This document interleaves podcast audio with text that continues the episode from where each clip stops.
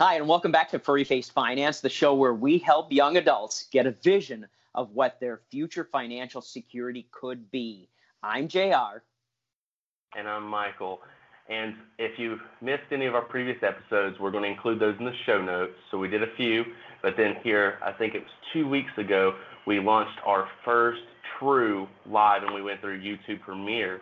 Uh, so if you want to check that, it'll be in the show notes. Uh, we were talking about retirements and kind of giving you some ideas about what we're going to be talking about within this show.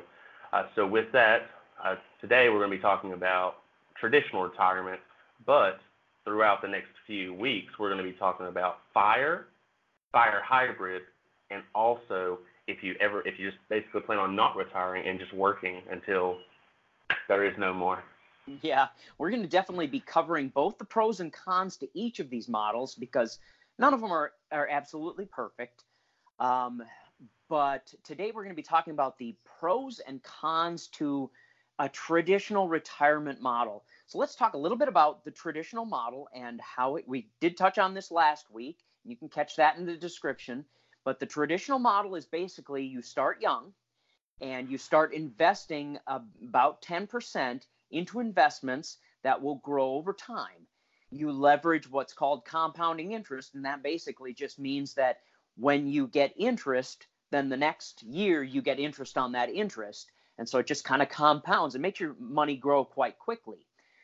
And you keep on doing that from about age 20 when you enter the job market until you're 65 when you you're where the traditional uh, age is for retirement um, and then you you take you start drawing on all that money you've accumulated over that time frame in hopes that the money will keep going after you die. And there are some drawbacks to that. Uh, for starters uh, one of the things i can think of is that as a as a nation in america here we're we're living much longer. I'm not sure about the statistics in other countries, but in America, we're definitely living longer, which means there there is a chance that you're going to run out of money before you actually pass away and you'll have to figure out how to go back to work at a late age in life and and make more money and that's the kind of thing where you're you're going to want to talk to a financial advisor and get their input on how much you would actually need to sock away to probably be all right and be able to pay for things all the way through the end of your life. That's very true. That's a really, really good point because I think with me, I would look at it from the perspective of everybody says about 65. Maybe at this point, that's when you're going to ideally retire. So maybe plan on expenses and everything and living, you know, a good life you know, do the things that you weren't able to if you're in that position, and then you go on those trips, a vacation, everything like that. But definitely, I would say shoot for 85, just 20 years worth of kind of that. In my opinion, that's just what sticks out to me because, like you said, everything's happening so quickly. We're all living a little bit longer, and that's now. So by the time we get to that age, I would say medicine's going to really be, you know, advanced so you never know. It could be even longer than that. But definitely, definitely suggest to talk to a financial advisor because they're going to be up to date with the most what's trending in their field and be able to kind of guide you in the right way and give their suggestion. I'm just thinking 20 years because that's two decades worth. That gives you a lot of time to kind of reinvest everything, make some more money, find out what you're passionate about and can chase. But to that point, the other con to kind of tie it back in that I thought of personally when me and JR were discussing this earlier was if you happen to not want to stay in one job, you need to do your research about how that 401k can be rolled over or transferred to an IRA or with a new company. Because if you run into that issue, you could be, like, for instance, my new job is 90 days before I can start investing in my 401k.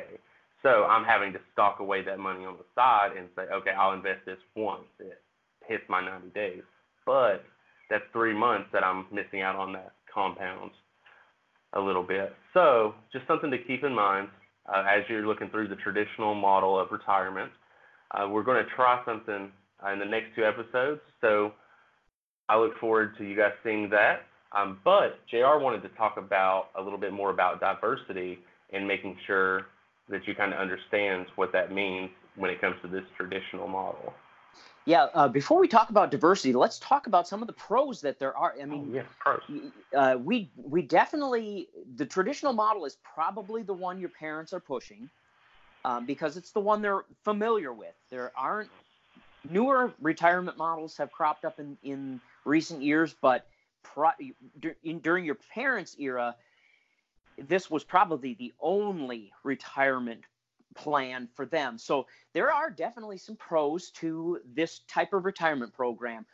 As Michael said, we're going to talk in future episodes about FIRE and financially independent retire early, uh, where you're socking tons and tons of your money away and living on very meager uh, and a very meager amount of money. That is actually one of the benefits of this traditional model is that rather than putting away 30, 35, up to 75% of your income, like someone pursuing the fire model would, you're only putting away about 10%. And yes, it takes much longer to accumulate that money. But that also means it gives you more m- more free money in the moment to do stuff that you want to do. You can live a little higher lifestyle if you want. You can continue living a, a very minimalist lifestyle like the fire community does, and you can maybe sock away money to go on long vacations in Europe or in South America or what have you. There are definite benefits to the traditional model. And of course, one of the things we mentioned in the introductory episode was the fact that the market goes up, the market goes down. And if you're doing it, if you're doing your retirement program over the long term, all those ups and downs kind of even out and it and it makes one gradual growth upward. So there are definitely definitely benefits. But like michael said you really want to diversify. And i i i hesitate to even use that word because i think it can be confusing what diversi- diversity or diversification means.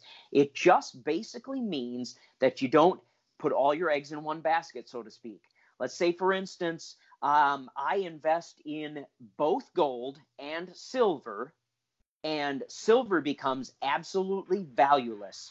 And I've lost everything I've invested in that. I still have gold, which is still has some value. If, on the other hand, I had invested everything in silver, everything I, I've been putting away was invested in silver, and it becomes worthless, then that, then all of my money is gone and I have to start over again. Now, that's probably not going to happen with gold and silver, but the same can be true of stocks. Uh, Kodak is a great example. You may not even know about the Kodak Corporation, but it was huge back in the day because it did all of the photography stuff.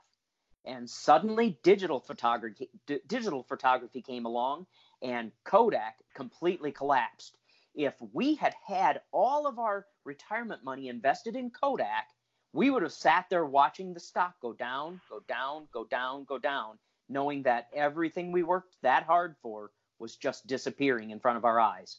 So diversification just basically means put put some of your retirement here and there and everywhere. You want to do your research, you want to talk to a financial advisor about where are good places to invest it, but don't put it all in one spot because if that one spot evaporates, your your retirement also evaporates.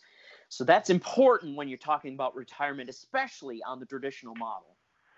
Uh, so, like Jr. was saying there about the diversification, is we just don't want to put everything in one kind of one person's hands because we are putting our investment and our retirement in someone else's hands, no matter what kind of stock you go into, because it's going to be based on a business. So it's still people, it's you know, they're going to have money. Their decisions are going to impact your money because how they're running their business is going to impact their stock value, which is going to impact your money and your retirement. So that's why it's so important to really invest in things you believe in, maybe things that you would even as a consumer purchase as well, because I feel like those are very valuable things. And if you see something in the front, like you're a very futuristic thinker, maybe look for these opportunities of industries that are about to be booming, go ahead and get your money invested. Find ways, invest in businesses. And I mean, the traditional route is it's really letting that compounding interest work, but investing in businesses that you can become a partial owner in can also work towards your traditional retirement because a lot of people I know that have been able to retire traditionally, they have that rental income or they own part of a business and they're just more hands off with it so it doesn't take as much time so they can truly retire and spend more time with their family. So that's just something to keep in mind when you're talking about investing your retirement. And once again, please seek the counsel of a financial advisor, like JR said. It's super important. That's what they are totally trained to do. They've went to school for it. They've taken tests. They are got. They've most of them have great connections that they have the inside information ahead of time. So that's something to keep in mind going future because we care about you guys and we want to make sure that you choose the right retirement path for you. Yeah, I, I especially like what you said about investing in stuff that you understand because uh, that was a big thing that Warren Buffett has has harped on year after year. It's uh, the reason he didn't get into computers for so long, simply because he didn't understand them. He was convinced that they were probably going to make money, but he didn't understand it, so he didn't invest for a long, long time. So, guys, uh, we are going to we're going to pick up in this series where we're leaving off. We've just covered traditional retirement. We are going to move on to the fire uh, model of retirement next, and we hope to have you with us on that episode as well.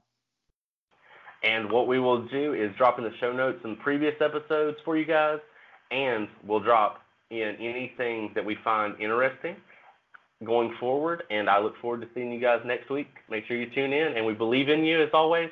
And reach out to us online if you have any questions or need some support.